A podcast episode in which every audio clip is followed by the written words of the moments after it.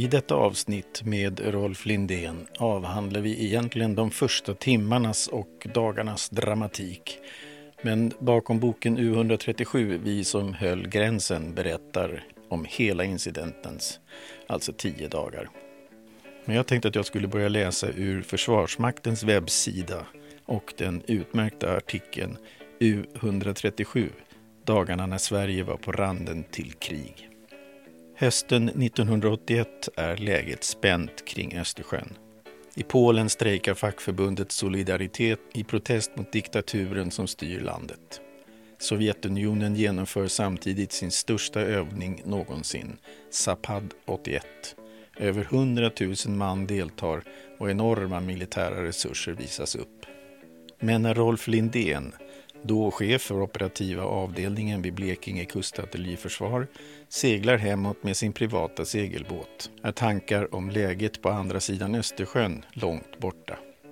Det är en tid långt före GPS-navigation och hans fokus ligger nu på sjökort och sjömärken. Svenska marinen hade vid den här tiden egna hemliga leder för att kunna föra sina fartyg genom den svenska skärgården.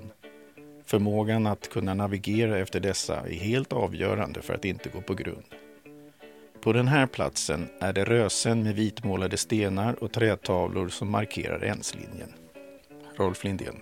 Jag går i militärledens enslinje som är markerad med sjömärken men tittade mest bakåt för att hitta det aktre ensmärket på det andra skäret. Men såg det inte. När jag tittar framåt igen inser jag att jag är farligt nära Torumskär.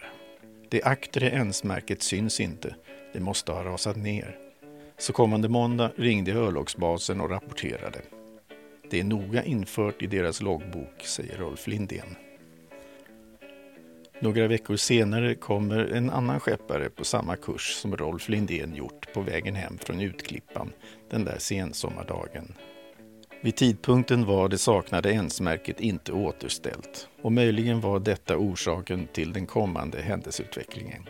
Kanske var det så att kapten Anatolij Mikhailovich Gushin från den sovjetiska Östersjömarinen inte upptäckte att ett märke i enslinjen saknades förrän det var för sent.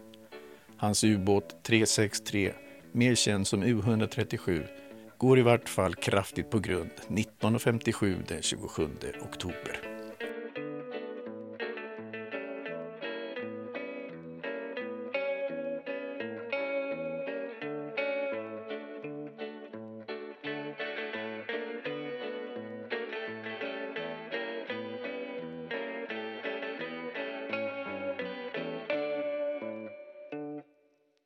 Hej och välkomna eh, ska ni vara till ett nytt avsnitt av Spionpodden. Idag har vi eh, faktiskt en, eh, en, en, gäst som har skrivit en mycket märkvärdig bok som jag eh, knappt kunde lägga ner. Och den heter, U, den heter U137, Vi som höll gränsen. Och han som skrev den heter Rolf Lindén, pensionerad överstelöjtnant. Men Rolf, berätta lite grann om dig själv först eh, innan vi börjar prata om, om boken. Vem, vem, vem, är du och vad har du gjort? Tack, men, men innan eh, jag börjar med det då så eh, måste jag tyvärr rätta dig.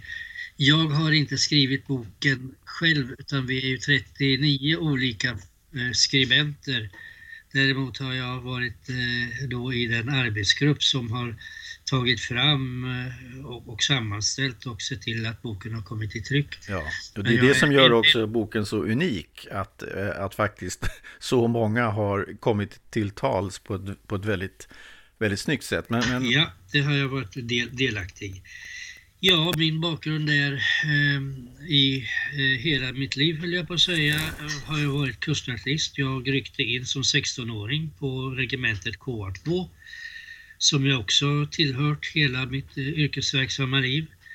Eh, trots att jag har tjänstgjort många och långa år, närmare 20-talet i, i Stockholmstrakten, varit stabschef på KA1 eh, till exempel och eh, många och långa tjänstgöringar på Kustartilleriets skjutskola, KA-centrum och så vidare, chef för utvecklingsavdelningar och annat.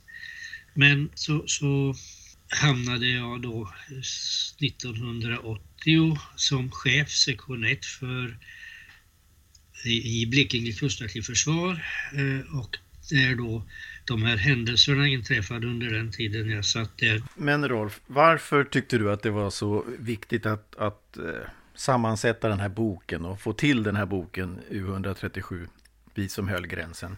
Eh, av det enkla skälet att eh, det har skrivits och sagts så mycket och det har tyckts och tänkts så mycket eh, om den här händelsen när en eh, sovjetisk kärnvapenbestyckad ubåt eh, landar oförhampandes mitt i, i en svensk skärgård.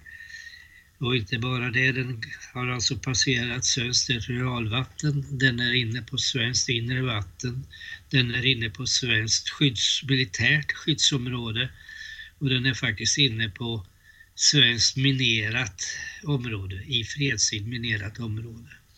Där den dessutom går på grund. Då.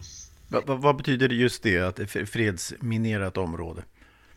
Ja, det betyder att det ligger fredsutlagda minor där som eh, otroligt snabbt kan aktiveras och eh, eh sättas i krigsdrift. Och eh, den här eh, S363, den som ni envist kallar för U137, eh, strandade alltså bara något, något hundratal meter ifrån våra kontrollerbara minor. Men anledningen är då att eh, många verkar inte ha förstått det här oerhörda. Det mycket oerhörda i att en, en supermakt eh, tar sig den här friheten att uppträda då med, med kärnvapen ogenerat på en annan stats territorium i, i, i den här omfattningen och att man inte har dragit de rätta slutsatserna av det. Folk har skrattat åt eh, Whiskey on the Rocks. Folk har påstått utan det minsta eh, bevis eller fakta, eh, grundfakta att det här rörde sig om fyll, fylleri ombord eller felnavigering, vilket ju vi har till varje punkt och pricka motbevisat. Och därför är det viktigt att få ut den här boken så att de här missinformationerna eller desinformationen som allt för många allt för villigt tillåter sig att delta i. Det måste för en, en gångs skull för alla vederläggas. Den här ubåten visste var den var, den visste vad den gjorde. Den var på svenskt territorium i ett mycket känsligt område med kärnvapen. Det verkar som om omvärlden uppfattade mycket mer än svenskar hur oerhört det här var med tanke på den massmediala eh, intresse det väckte under de här tio dagarna som hon stod på grund. Men i Sverige drar man fortfarande, åtminstone en del, på munnen åt det här. Jag förstår inte hur man bara kan, ens kan tänka sig att skratta åt förekomsten av kärnvapen i närheten av svenska fredsutlagda mineringar. Obegripligt. Ja, och i närheten av en, en ganska stor svensk stad. Eh, dessutom. Ja, det är ju nästa, eh, nästa, vad blir verkan av verkan så att säga. Mm. Men det här med, med felnavigering, jag har ju då gjort några avsnitt nu och, och har ju förstått att den där felnavigeringen, då måste han vara duktig på att åka slalom eh, till och med för att lyckas ta sig in eh, i, i det här området. Men du skriver ett av de mest spännande avsnitten som jag någonsin har läst och dessutom då veta att det här, att det här är, är på riktigt. Men skulle du kunna tänka dig att, att ta, ta, ta oss igenom lite grann med det här? Du, du, du skriver ett, ett, ett, ett kapitel som heter var är det bortre ensmärket? Kan du försöka ta oss igenom det, det avsnittet? Ja. Eh... Du får gärna läsa till om du vill. Det, det är jättespännande. Det... Eh, ja, visserligen har jag en bok i närheten men jag tror jag ska försöka ta det på fri hand i alla fall. Eh, för det första måste man då veta vad ensmärken är. Det är två formationer av något slag som när man är till sjöss och när man har den ena ovanför varandra, när man liksom ser dem i en och samma linje, då är man i en enslinje. Det är en mycket exakt eh, metod för navigering. Då vet man på metrar när att man, var man är i sidled.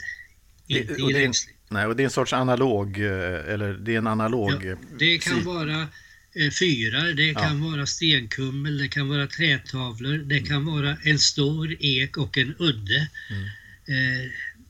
Det där beror på om de är, tillhör de hemliga militära enslinjerna eller om de finns eh, allmänt i sjökortet. Mm. Eh, men, men det är då en grundprincip för att man ska förstå hur det här fungerar.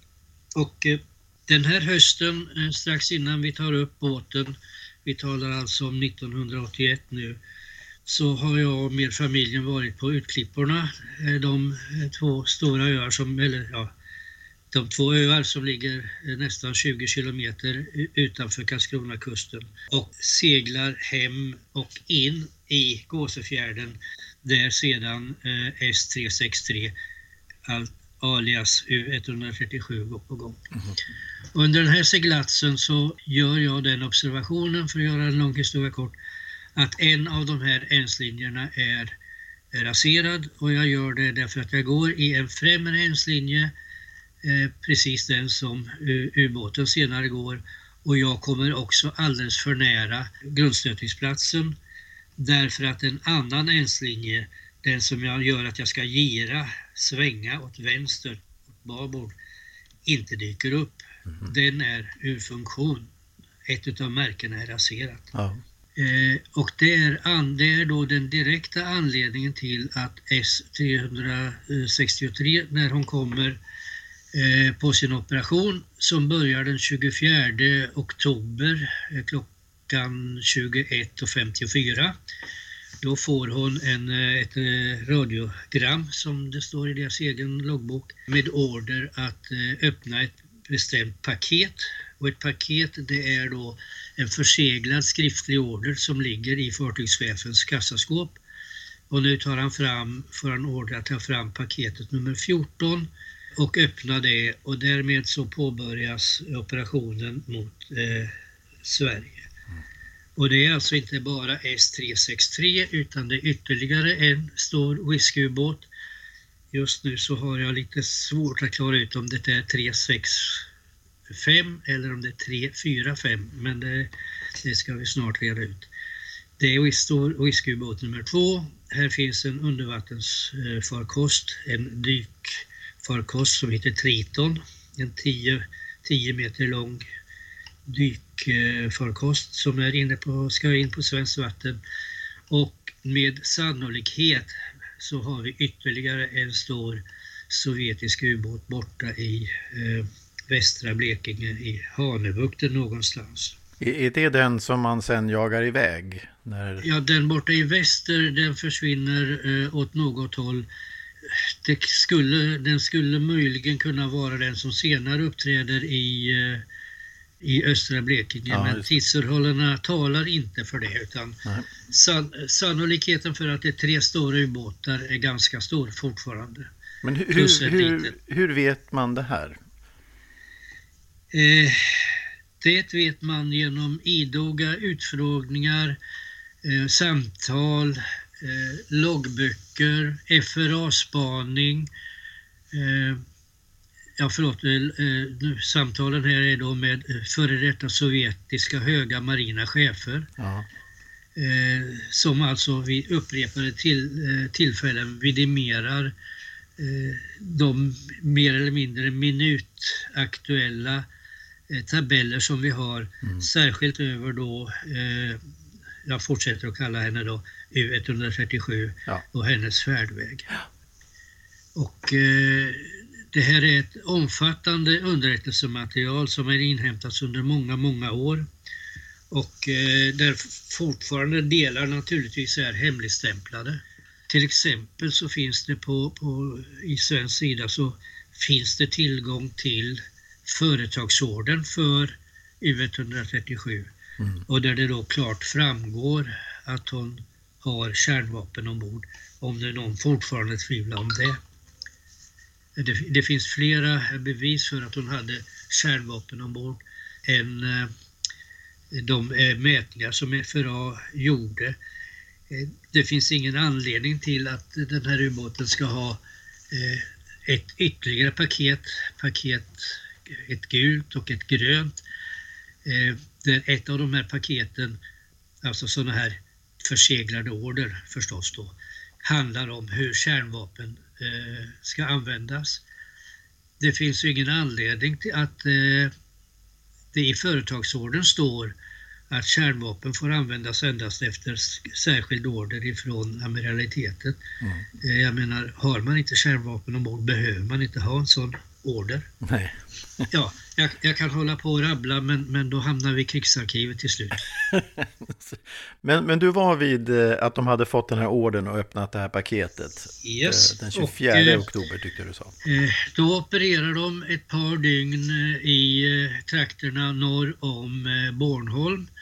En bra bit norr om Bornholm och kvällen, eftermiddagen, kvällen den 27 så angör man då eh, den svenska kusten och det gör man nästan på rak nordlig kurs. Man kommer upp mot Utklippans fyr och där gör man ett antal periskoppejlingar. Man gör i princip en, eh, en kvartscirkel runt eh, Utklippans fyr och eh, gör då ett antal eh, periskopskott och bestämmer bäringarna på varje sån här punkt till Utklippan eftersom man vet hur mycket man har rört sig mellan varje periskopskott och med vilken kurs.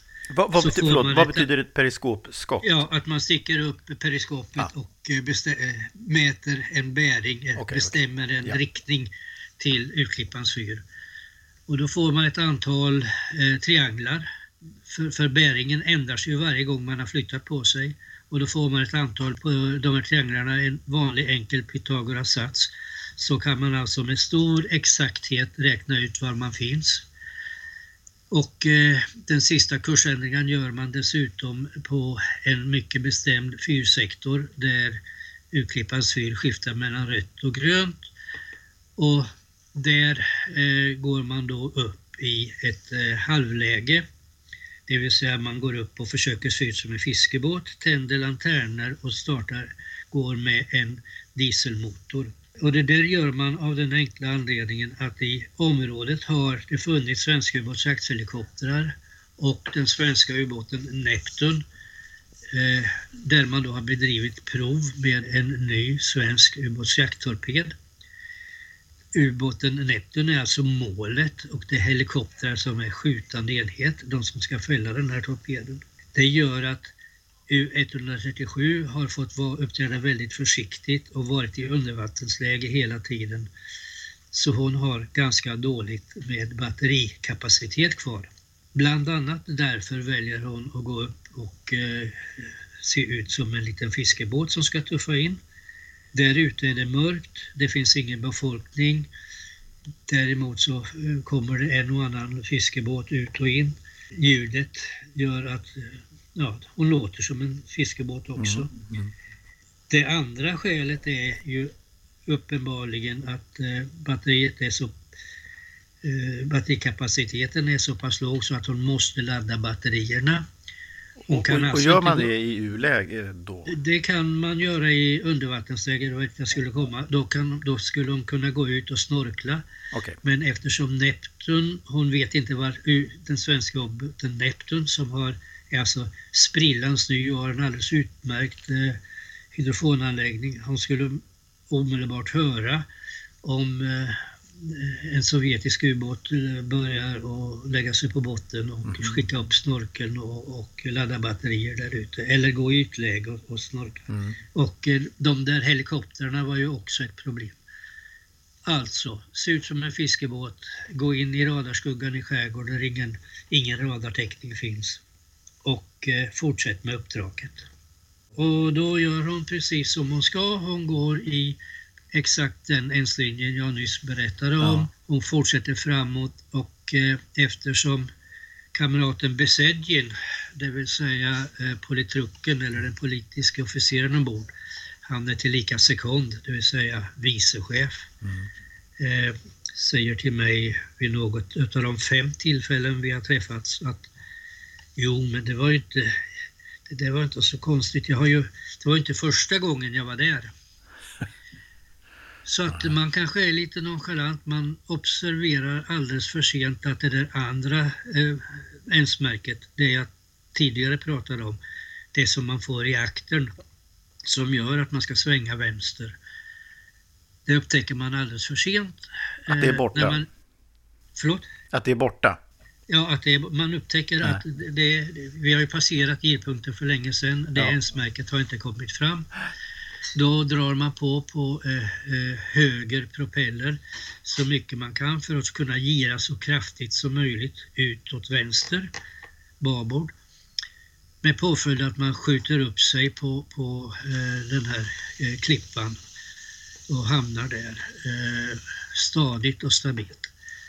Alltså till saken hör att hade man gått bara ytterligare bara fyra meter åt vänster så har de dundrat i ordentligt men klarat sig. Mm -hmm. Och det är en ubåt så det, hon får förstås grejer, skador på formskrovet men ingenting på tryckskrovet. Har det gått åtta meter har hon gått helt fri. Ja. Och då hade vi aldrig fått veta att Sovjetunionen regelmässigt uppträdde på svenska inre vatten eller skyddsområden med kärnvapen. Så, så med andra ord, så, så tack vare att ett av de här analoga ens-märkena hade ramlat ner så upptäckt, och det hade inte Sovjeten upptäckt, utan de, de åker in där gladeligen och tänkte sig att de skulle navigera ut med hjälp av de här ens-märkena och eh, upptäcka att ett är borta och då smäller det. Ja. Men hur så... vet de om de här ens-märkena? Ja, det är väl inte så märkligt med den inre, eh, underrättelseinhämtning som man har bedrivit under många år, eh, redan sedan eh, eh, andra världskrigets slut. Men alltså, för de som kommer ihåg det så 1980-talet, det var då vi pratade om polska tavelförsäljare, vi pratade om, om eh, tirbilar som stannade. Vi pratade om en väldigt offensiv eh, underrättelseinhämtning med, med många handa medel. Mm. Och vi hade de polska segelbåtarna som alla var statsfartyg och som alltid råkade vara på fel plats vid fel tillfälle. Vi hade Volgo Balter, sovjetiska fartyg som nu alltid uppträdde på, på lämpliga och olämpliga ställen när det var övningar. Eh, trålare som var utrustade värre än våra FRA-fartyg och så vidare. Det är inte så konstigt att man visste eh, vad man gjorde. Och som, som sagt var, Besedjen hade ju varit där förr så han kunde väl rutten. Ja, det var någon som sa till mig att ryssarna hade bättre sjökort än vad svenskarna hade. Svenska... Ja, det visade sig i ett annat sammanhang vid någon grundstötning med någon tanker uppe i Nynäshamnstrakten. Men det är en annan historia. Aha. Berätta lite kort bara, vad var det på? Ja, det, jag kommer bara ihåg att det var ett eh, fartyg som, som eh, gick på grund i inloppet eh, eller utanför Nynäshamn. Och, och eh, eh, man gick på en grunna jag kommer inte ihåg om den inte ens fanns på svenska sjökort men eh, haverikommissionen lyckades i alla fall konstatera att de sovjetiska sjökorten var bättre än de svenska i det fallet. Så mycket tror jag mig komma ihåg om det. Ja, ja jag har hört den där. Den där. Men du, eh, om, vi, om vi går tillbaks till, bo, till boken och, och ditt andra eh, kapitel som heter Il-telegram från örlogsbas Syd. Eh, ja. Alltså jag, jag, måste säga att jag, jag, tycker det är ett av de mest dramatiska och häftiga eh, kapitel jag har läst. Jag hade, jag hade ingen aning om hur ryssarna, sovjeterna var på väg och vad man var tvungen att göra eller vad man eh, gjorde och städ, ja, med allting. Så att, kan du inte bara försöka ur, ur minnet berätta det här, det här eh, ja. kapitlet? Ja. Jo, eh, eh, informationen om den här grundstötningen eh, det gick ju till så här att eh, 09.54 så, så, ringer en fiskare som heter Sturkman till örlogsbasens sjöbevakningscentral och talar om att det står en, eh, en ubåt på grund i Gåsefjärden och att eh, den verkar inte vara svensk. Efter eh, sedvanlig eh, behörighetskontroll och eh, ha den sedvanliga frågan helt enkelt. Är du nykter eller? Eh, så, så konstigt, för vem skulle kunna tro på något sånt så att den är helt, helt befogat. Men, men dock. Och eh, stabschefen Karl Andersson från örlogsbasen bestämmer sig för att ta sig ut till platsen med en eh, vedettbåt eh, med en besättning som man faktiskt får skaka ihop och så åker man, eh, går man ut till Gåsefjärden och där konstaterar man att då har man en sovjetisk ubåt och den eh, kommer in 11.06 till eh, örlogsbasen. Och då innebär det att ungefär 11.30 så får eh, övriga veta det här. Det har då med krypto och dekryptering att göra. Så 11.30 får både ÖB och vi på BK-staben där jag har min tjänstgöringsplats veta den här situationen. Jaha, vi har alltså en sovjetisk ubåt mitt i skyddsområdet, mitt i vår kustartilleriminering. Men nu är flottan där med stabschefen Karl Andersson. Vi har alltså ett typiskt IKFN-ärende. IKFN, instruktion för krigsmaktens uppträdande under fred och neutralitet. Och då är det fred som gäller nu, mm. så då är det den delen i den här boken, regelboken som gäller för oss. Och då innebär det ur vår synpunkt, då talar jag som BK FO15 då. FO15 betyder ju försvarsområde 15 och det innebär Blekinge län. Okay. Fast på militäriska. Mm. Och eh, då är vårt jobb redan avklarat utav eh, örlogsbasen. Regeln säger nämligen att om en ubåt inte uppträffas på, det, på, på svenskt inre vatten så ska den föras till kaj man får egentligen inte gå ombord på den utan den ska föras till kaj av militärer och den ska eh, därefter bevakas och sen ska polis, är det polisiärt ärende. För man föreställde sig att det här var då frågan om flyktingar och asylsökande. På, på ubåten? Alltså så tar vi kontakt med polisen och löser de uppgifterna. Ja. Eh, och det gör vi redan eh, ganska snabbt. Polisen vill ha ett avspärrat område det ordnar vi i en hamn som heter Verkö. De kan inte ta hand om 60 stycken eh, asylsökande som måste då interneras. Nej, men vi har ett kasern som heter Gräsvik och där har vi precis lämnat. Fjärde våningen, där är man inte särskilt rymningsbenägen ifrån. Den kan vi ordningställa åt polisen. Och det görs med sängkläder och sjukvård och skrivmaskin med kyrilliska bokstäver för, för eh, utfrågning och allting. Och lite taggtråd så man inte tar sig ner i trapphuset. Ja, då är den saken klar. Eh, så att eftermiddagen förflyter eh, väl förstås eh, att det här är uppseendeväckande men för vår del handlar det närmast om att eh, samordna de civila insatserna. Eh, ett försvarsområde är den som, eh, var, det, var det som på den tiden hade samordningsansvaret det vill säga eh, vad länsstyrelser, kommuner, eh, landstinget, eh, räddningstjänsten, polisen, säkerhetspolisen.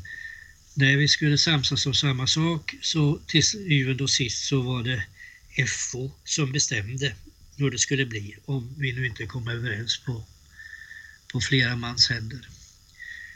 Och det förberedde vi och bestämde att vi skulle ha ett möte klockan 17 fel klockan 19.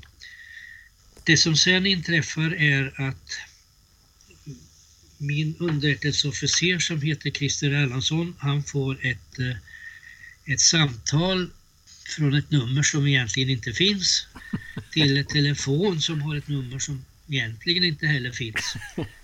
Och eh, det är då eh, eh, kortfattat så att det är en station från FRA som ringer till oss. Försvarets radioanstalt har många spaningsstationer ute i Blekinge vid den här tiden. Det är nog mer än tvåsiffrigt, det är tvåsiffrigt i varje fall. Mm.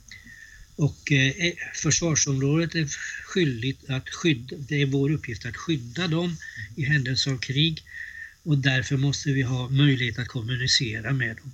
Vi har ingenting som helst med att göra med deras, deras spaning. Det går i helt andra linjer och på helt andra kanaler.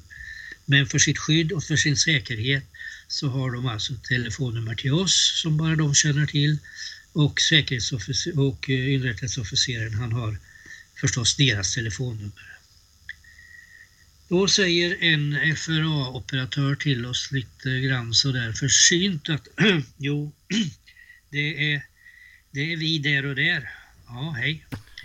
Jo, eh, har ni klart för er att det kommer en, en sovjetisk flottstyrka strävandes österifrån med kurs rakt mot Blekinge? Nej, det har vi inte. Nej, men det gör det i alla fall. Jaha. Det var...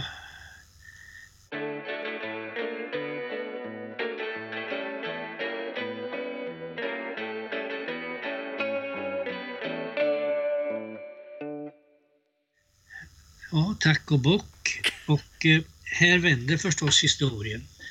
För nu blir ett IKFN-ärende möjligen två, men det ärende nummer två kan ju bli eh, väldigt eh, annorlunda och mycket mer omfattande. Därför att man behöver ju inte vara någon större militärstrateg för att begripa vad den här eh, sovjetiska flottstyrkan är på väg att göra. Den ska hämta sin ubåt. Nu påbörjar vi då en, en helt annan resursinventering. Vad har vi? Vad kan vi göra? På Kustartilleriets sida är vi värnpliktsfria så här års. Eh, vi har väldigt få värnpliktiga inne. Det är de blivande plutonsbefälen och några av gruppbefälen, de som ska bli eh, ledande soldater i nästa års utbildning. Mm. De finns inne. Men i övrigt så har vi i princip bara eh, befäl. Befälen håller också på att vidareutbilda sig eller komplediga efter alla övningar och allting annat. Vi har dåligt om folk. Och den enda resurs som vi har som vi skulle kunna använda för att hävda rikets gränser det är ett tungt batteri, ett tungt fast batteri som står nedsprängt i berget ute på en ö som heter Kyrkö, längst söderut i Karlskrona skärgård. Och ett batteri det är en, en sorts kanon? Ett batteri är då fyra kanoner, fyra kanoner. Eh, med ett antal eldledningar mm. och eh, en anläggning. Det är en anläggning som är egentligen en ja, en liten by under, under marken med 350 människor som kan leverera eh, 46 kilo tunga granater två mil bort, Oj. eller 20 kilometer bort med precision mot mål som rör sig. Mm. Orden blir ifrån min sida att eh, stäng grindarna på Rosenholm, vårt eh, kasernområde. Se till att ingen lämnar Kungsholms fort, ett annat område ute i skärgården, en ö. Eh, ingen får åka hem. Se till att bemanna batteriet Kyrkö med minst två pjäser omedelbart. Det här hände då vid ungefär vid tre tiden. Alla de här orderna går ju ut fortlöpande ja. för att det här är inte så enkelt. Vi har nämligen ett problem. Batteri Kyrkö må skjuta 20 kilometer träffsäkert men elledningen är nedmonterad. Batteriet ska få en ny ultramodern eh, elledning. Och den är inte på plats. Så orden blir att omedelbart se till att få dit en rörlig elledning av samma sort, gruppera den och koppla in den. Det låter enkelt men den rörliga elledningen är ju förstås gjord för de rörliga pjäserna mm. och de rörliga fasta pjäserna har inte samma system eftersom de är av olika årsmodeller.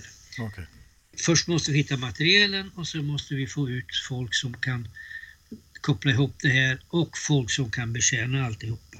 Men, men vad har ni för tidslinje? Alltså vad har ni för tidsram? Vet ni ungefär när, när de är på väg att korsa gränsen? Så småningom så ser vi att eh, vi får då lite försynta rapporter ifrån FRA ungefär på ungefärliga lägen på de här. Mm. Och vi kan konstatera att, att ja, de går inte snabbt av den enkla anledningen att de har ett antal eh, boxerbåtar och ubåtsbärgare med sig. Oj. Och de är begränsade, maxfarten för några av de här är 12 knop, alltså så går de här i en samlad skara mer eller mindre och eh, de långsammaste bestämmer som vanligt alltid farten. Mm. Så småningom får vi bättre pejl och eh, tror nog att det är runt 21 som man kan överskrida, gå över gränsen till, till svenskt territorium. Mm.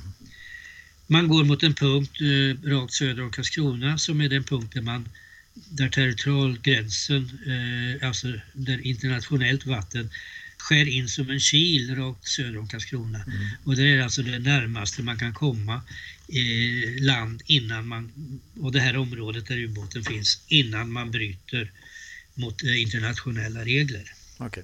Dit är man på väg. Under tiden så har vi ytterligare en, ett litet guldägg som också visar sig inte mycket värt. Det är en försökspjäs, en, eh, någonting som då heter Karin, KA Rörliga invasionsförsvar, som står ute på skjutfältet allra längst ut eh, åt öster eh, i, i Sverige, Torhamns udde. Och det är inte mer än en halv mil bort till, till platsen där eh, ubåten står. Den har den här utomordentligt moderna eldledningen och de är förstås anpassade till pjäsen och de kan skjuta nästan 35 kilometer och det är inte dåligt för en pjäs på den tiden. Nej. Vi har bara då ett annat problem. Det är en försökspjäs så det finns ingen stridsammunition. Alltså blir orden hämta fyra ton stridsammunition nere för fasta från fasta batterier i Skåne så att vi kan skjuta i den här kanonen. Hej och hå, iväg med dem. Ja, det, det händer saker fort och, och, mycket här nu. Eh, under tiden så har naturligtvis orden gått att vi ska bemanna den där minstationen, minspärrtroppen där ute, där ubåten ligger bara 100 meter från de närmaste minorna. Och dit kommer folk och eh, det går till så att de kommer dit, de låser upp eh, några skyddsdörrar och skyddsportar, kliver in, ansluter två batterier, tänder några strömbrytare och sedan så är de stridsklara. Oj.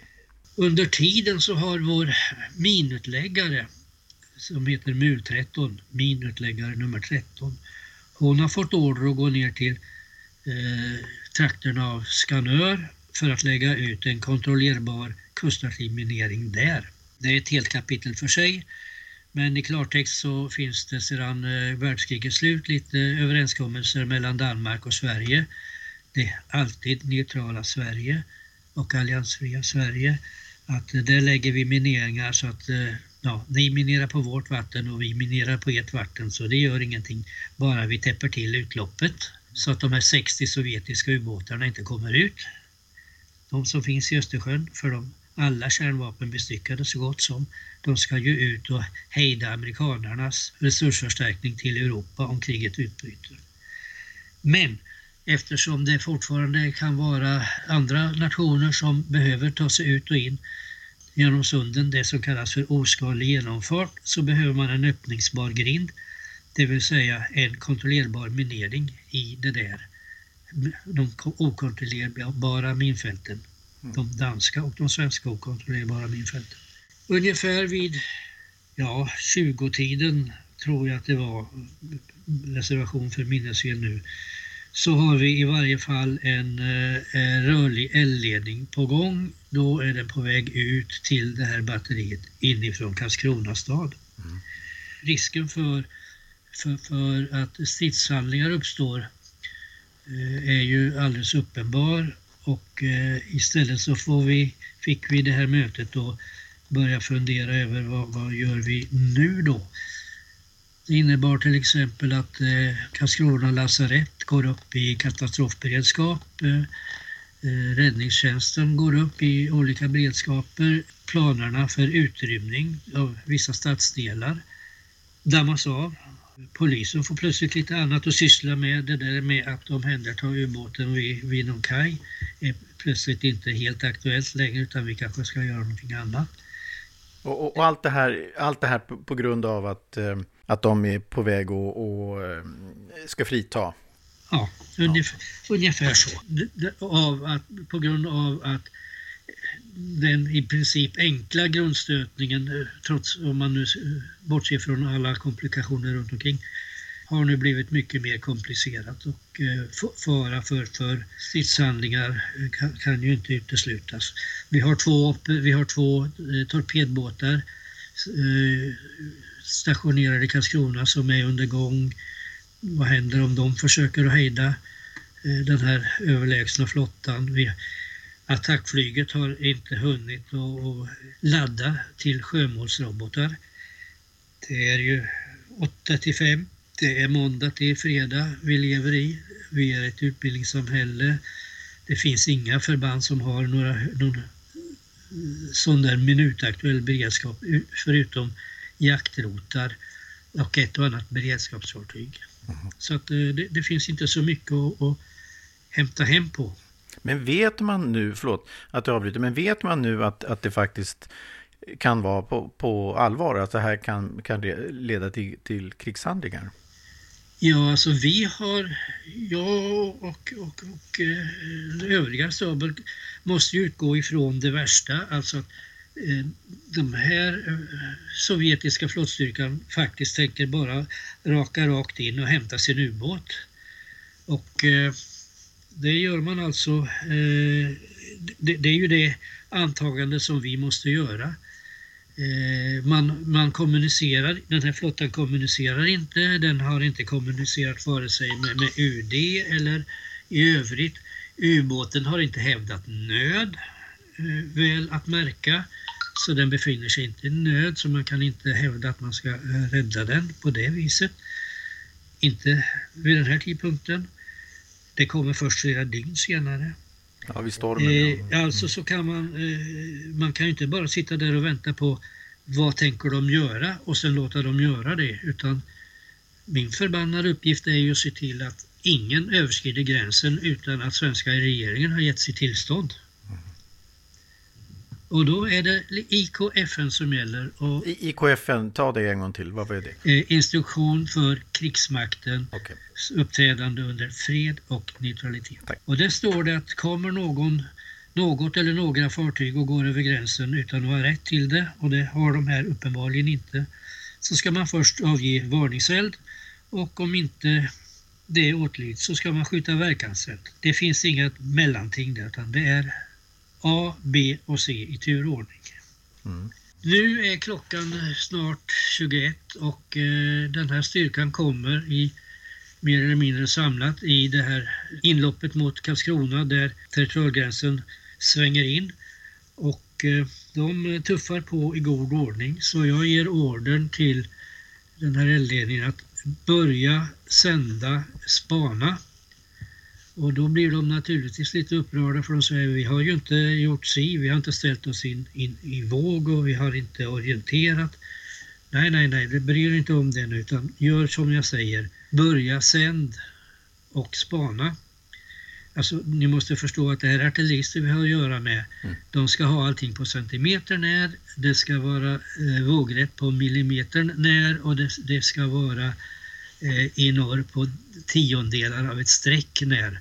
Och ett streck det är eh, 6300 delar av ett varv så att det är väldigt noggrant för artillerister. Mm. Men nu får de order att börja sända, det gör de, de ser de här målen. V vad betyder det att man sänder? Man börjar då använda sin radar. Okay. Mm. Den, den, består av en radar, en mycket kraftfull laser som kan mäta nästan upp till 40 kilometers avstånd med en noggrannhet på 8 meter, någonting i den trakten. Det är alltså en våt dröm för en artillerist att kunna bestämma avstånd på så exakt på så långa avstånd. Mm. Eh, och när radarn börjar sända då upptäcker naturligtvis eh, eh signalspaningsutrustningen ombord på jagaren 446 där amiralen Kalinin finns ombord. Mm. Då upptäcker de att det här kustartilleribatteriet som inte hade någon radar elledning för den var ju nedriven. Nu är det ju faktiskt en radar där. Mm. Så ryssen trodde att, att uh, allting var nedlagt och nedrivet? Ja, eh, alltså det här var ett arbete som har pågått under viss tid. Det var inte någon quick fix det här utan Nej. det har pågått under lite längre tid. Och hur som haver så, så får han då signalen att här finns det nu en elledning. Vad gör man? Ja, han gör egentligen ingenting. Han fortsätter eh, in mot eh, svenskt territorium. Så jag ger ordern gå över i målföljning. Och då betyder det att eldledningen bestämmer sig för ett mål och då får de order att gå mot det största, just den här jagaren 446. Och då låser man på den Och det märker också signalspaningen att nu har radarn dels ja, den har ändrat sig och skickar andra signaler som innebär att den nu tittar den på mig så att den ska både kunna skjuta på mig och, och se, mäta in hur de olika nedslagen ligger runt omkring så att jag, de kan eh, eldreglera så att de träffar mig. Och det borde ju få vem som helst att, eh, att eh, tveka. Men jag vet inte hur man funderar på andra sidan. Man, man fortsätter i varje fall. Så, så, så ryssen förstod att, att de var låsta i en radar och att... att... Ja, deras signalspaning talar, talar entydigt om för dem att eh, nu är de inte bara tittade på Nej. utan nu mäter artilleriförbandet mäter in sig på mig och kan skjuta när som helst. Mm. Alltså de, de har mätt in sig så när de skjuter så är ju risken uppenbar att de träffar mig. Ja. Och den signalen, den, eh, alltså militärer emellan så är den väldigt tydlig. Mm. Eh, det är ungefär som när en, en jaktpilot låser sin jaktrobot på en motståndare. Ja. Om, om det kan vara en liknelse. Ja. Det händer trots allt det är ingenting utan man fortsätter eh, sin bestämda kurs och fart. Och nu är det väldigt nära, det är bara kilometer kvar till, till, eh, till dess att man ska bryta gränsen och man ger inga, visar inga tecken på att, att man tänker stanna. Då finns det ett sista halmstrå och det är någonting som heter hoppfrekvens. Det är då en funktion i den här radarn som är mycket hemlig vid den här tiden. Det gör att när man använder den så blir radarn näst, ja, den blir omöjlig att störa ut. Man, man kan inte använda sina störsändare och störa vår eldledningsradar så att eh, ja, den, den, missar målet eller inte ser målet till och med. Den här hoppfrekvensen gör, ja, gör radarn ostörbar och vi kan hur man än försöker störa ut oss, se och träffa den här jagaren 446. Den, den hoppar mellan olika frekvenser den hela tiden? Den hoppar mellan olika frekvenser från varje gång och den skickar de här pulserna vid olika tillfällen. Så den som försöker störa är alltid på fel frekvens okay. och i fel tid. En mycket enkel teknisk förklaring. Den där är så hemlig så den får bara användas i krig och i krig endast om det är nödvändigt.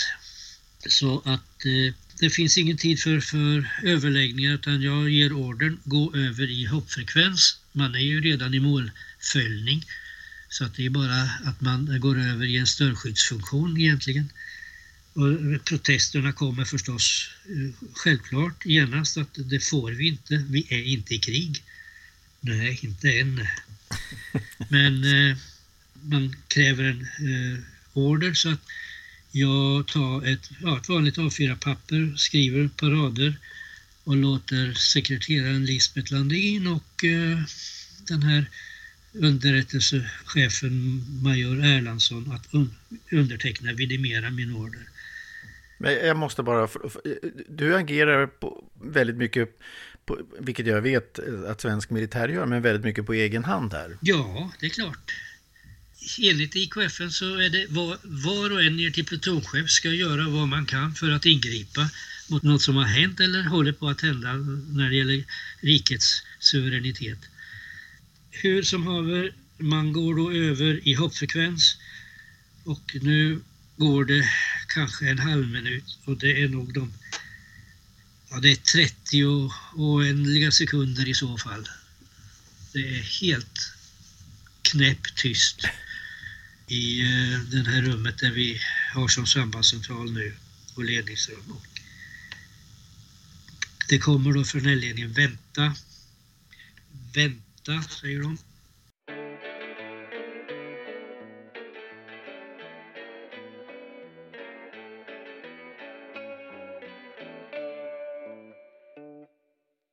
Vänta.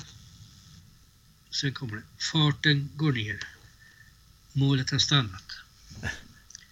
Och eh, de stannar precis på gränsen. De är så nära så att en liten eh, boxerbåt, eller mindre, det är, inga, det är inga små fartyg det här, men en boxerbåt eh, går över gränsen med ungefär 500 meter. Men blir då till, tillbaka eh, visad utav eh, våra torpedbåtar som då har, förstås finns i det här området. I efterhand så vet vi att det går två signaler. Det går en signal ifrån amiralen ombord till Moskva och det kommer en motsvarande på morgonen.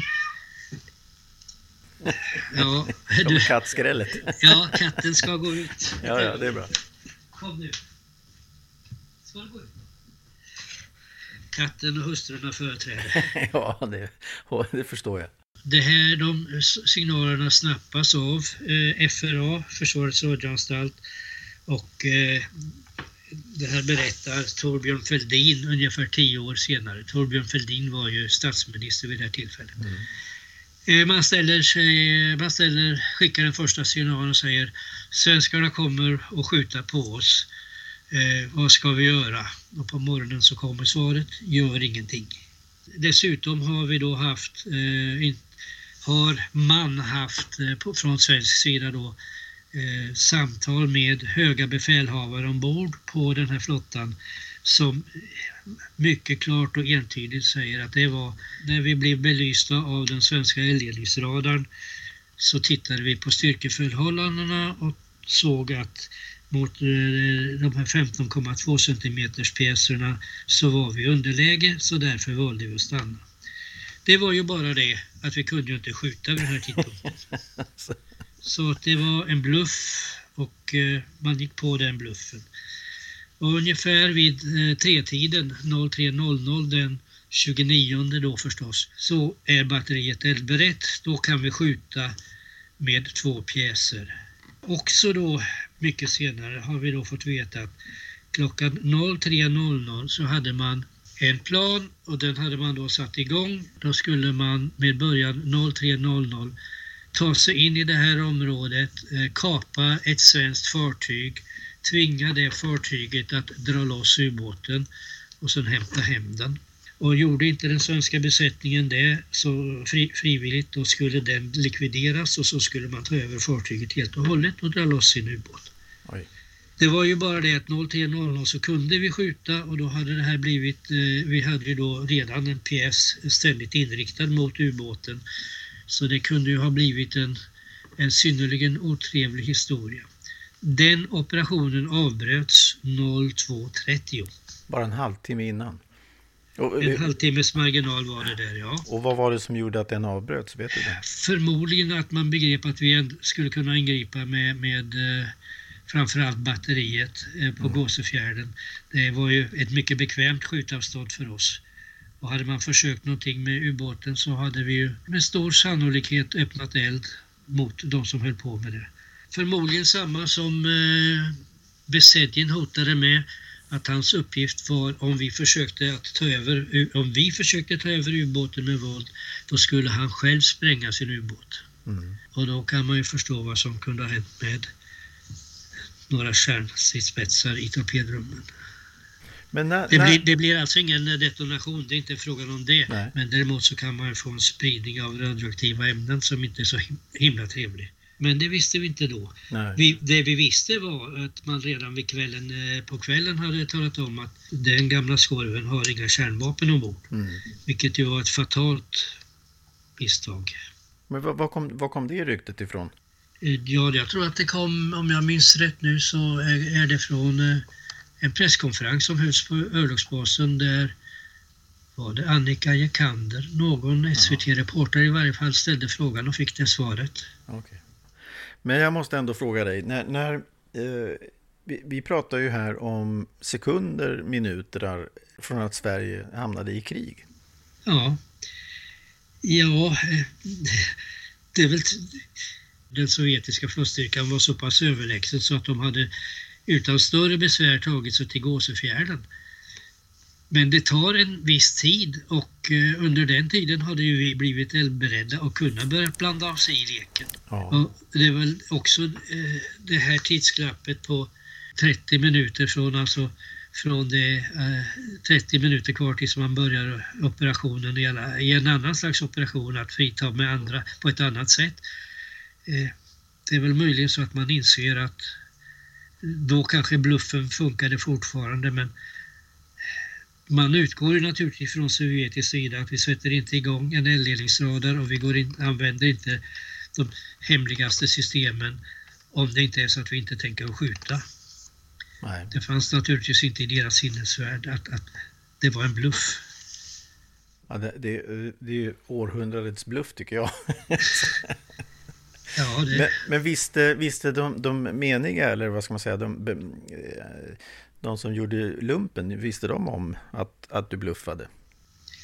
Eh, ja, alltså de ute på batteriet visste ju att man inte kunde skjuta. Det, okay. var därför de som satt i eldledningen protesterade att vi går över i går över i eldledningsmål och börjar följa på målen för de var inte kopplade till pjäserna då. Mm. Utan man höll ju på att försöka få ihop det här systemet tekniskt. Och det fick vi ju som sagt var fram till, till 3, ja. eh, 0300. Och sedan så kommer ju eh, fortlöpande och jag eh, hänger rätt så mycket på låset om jag får säga det själv då. Vill att vi ska korrektionsskjuta eh, batteriet genast eh, och hade föreslagit 06.00 på morgonen. Och korrektionsskjutning är alltså att man skjuter mot en förutbestämd punkt och, och, och sen ser man var granaterna trillar ner. Mm. Och eh, då eh, träffar de inte precis där de ska så ställer man in en korrektion. Och då vet man att nästa gång man skjuter i, i det området och den riktningen då, då, då kommer man att träffa. Mm. Det får vi inte göra den dagen men eh, så småningom efter ett dygn så har, har, lyssnar man i, i högkvarteret och annat för det här, det här är ju förstås ingenting som man gör med på eget bevåg. Nej. Det, det, för, för ett eldöppnande skulle kunna skapa ja, lite otrevliga missförstånd. Men dygnet på så får vi tillstånd att göra den här korrektionsskjutningen och den gör vi med stridsammunition och den gör vi så pass nära som det vi, vi får och kan eh, mot de här fartygen som nu ligger ja, de ligger uppankrade eller ligger i varje fall stilla mm. ute på, precis på gränsen till, vid, på internationellt vatten. Då. Och då eh, använder vi en ammunition som innehåller det är 46 kilo tunga granater men de innehåller 8 kilo trotyl och de var inställda så att de detonerar ungefär 8 meter under vatten. Och det gör att hydrofonister och andra de får en mycket obehaglig upplevelse när det inträffar. Och, hur nära får man skjuta? I rundast tal 2000 meter. Mm. Men nu låg ju de här ute på, eh, på internationellt vatten så att eh, vi hade väl kanske 4000 meter eller något sånt där och vad, jag hade läst någonting i något, någon av de här, något av de här kapitlen att, att det var ganska eh, grova eh, pjäser ändå. Det var liksom inte bara övningspjäser. Alltså pjäserna var, var ju eh, väldigt kraftiga. Ja, ja, det är ju, alltså pjäserna är 15,2 centimeters pjäser, eller var vid den här tidpunkten. Och det är ju bland, eh, det, de räknas som grovt artilleri. Mm. Och som sagt var skjut, skjut maximalt skjutavstånd ungefär 20 000 meter. Så det är ju, och granater 46 kilo. En spränggranat innehåller ju ytterligare mer sprängmedel, eller sprängämnen rättare sagt. Jag ska klart för att de här 8 kilona jag pratar om i de som vi sköter nu, i de granaterna, eh, det är ju inte vanlig dynamit utan det är ju högexplosiva militära sprängämnen vi pratar om. Ja. Får en jagare en träff av en sådan granat så är den satt ur stridbart skick. Okay. Och tre, får, man, får man ett par, tre träffar så är det nog allvarlig risk att man sjunker. Mm. Men så du... det, är, det är tunga pjäser och ja. det är tungt artilleri. Alltså jag, jag, måste säga att jag tycker den här boken U137, Vi som höll gränsen, är, är ett fantastiskt dokument. Och framförallt så är det ett fantastiskt, lite grann den här historien, den där delen som man har saknat när man har hört historien, när man har hört mycket från, från politikers håll och journalisters håll. Men, men, men det här, här är någonting utöver det vanliga. Eh, just att det är skrivet av människor som faktiskt var där på riktigt. Och det, det vet ju du, att det, de här människorna var där. Den som, om jag ska säga så här, hittar på gör sig ju inte besvär för att vi har ju krigsdagboken, vi har Eh, de andras vittnen. Vi, vi har rätt bra pejl.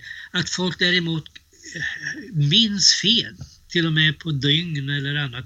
Det är inte ett dugg konstigt i en sån här situation. Nej. Det här var ju tio dagar som där eh, alla verkligen var, ja, gick ju på nålspetsar och det hände ju eh, åtskilliga eh, tillbud och episoder eh, efter de här första timmarna som vi har pratat om nu eh, som gjorde att, att eh, folk eh, var ju i riskzonen många gånger. Vi hade ju folk som höll på att drunkna mm.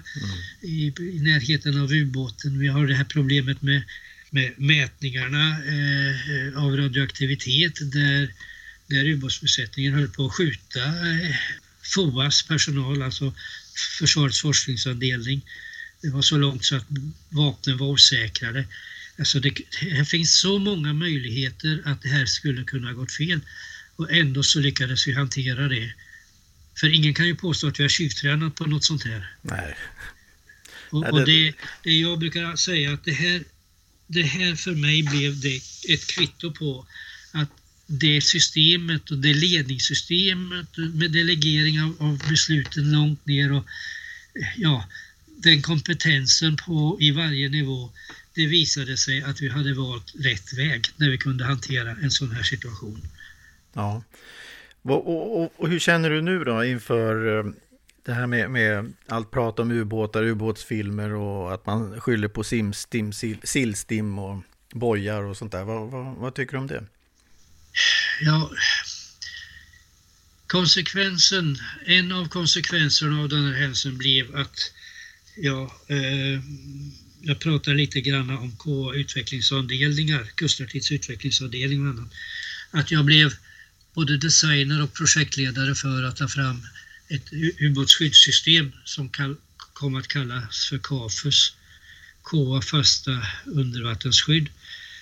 Eh, där vi verkligen byggde upp ett system med många sensorer, alltså vi pratar i Karlskronaområdet om flera tusen sensorer under och på och ovanför ytan. För att, för att man nämligen måste man kunna tala om att om man har ett undervattensmål i sina sensorer eller en undervattensindikation så måste man kunna bevisa att det inte finns någonting på eller ovanför ytan. Mm. Man måste alltså ha totalkoll helt enkelt. Ja. Och det byggde vi upp här och det jobbade vi med dygnet runt 365 istället för 724 eller vad det nu kan heta. Ja. Och eh, svaret, det här långa svaret på din fråga är att för att veta vad som händer så måste man titta och man måste titta hela tiden. Mm. Gör man inte det då vet man inte vad som händer när man inte tittar. Och tittar man inte under ytan så vet man inte vad som finns där. Nej. Ja, det har varit fantastiskt att prata med dig. Jag har egentligen bara en, en sista fråga och det är, har de satt upp det där ens-märket nu tror du? Det reparerades strax efteråt och det är, eh, jag kan väl inte, utan att avslöja för mycket så har alla de här inspelningarna som har gjorts på plats eh, av 40 års hågkomsten av den ja. här händelsen eh, har ju visat att eh, Ensmärkena är på plats. Bra. Ja. Ja, du ska ha stort tack Rolf eh, Lindén. Jag är ytterst hedrad över att du ville vara med och medverka och jag hoppas att, att fler läser den här fantastiska boken som du har lyckats sätta ihop. Eh, U137, Vi som höll gränsen. Stort tack! Ja, tack ska du ha och det tacket delar jag med som sagt var alla andra som har gjort jobbet. Ja, tack ska du ha! Tack, tack! Hej, hej! Och glöm inte att även gå in på Facebook, sidan Spionpodden. Där lägger vi som vanligt upp lite extra material från varje avsnitt. Eller vi försöker att lägga upp lite extra material. Eh, Mikael Hylin heter jag. Stort tack för att ni lyssnade. Tills nästa gång, hej!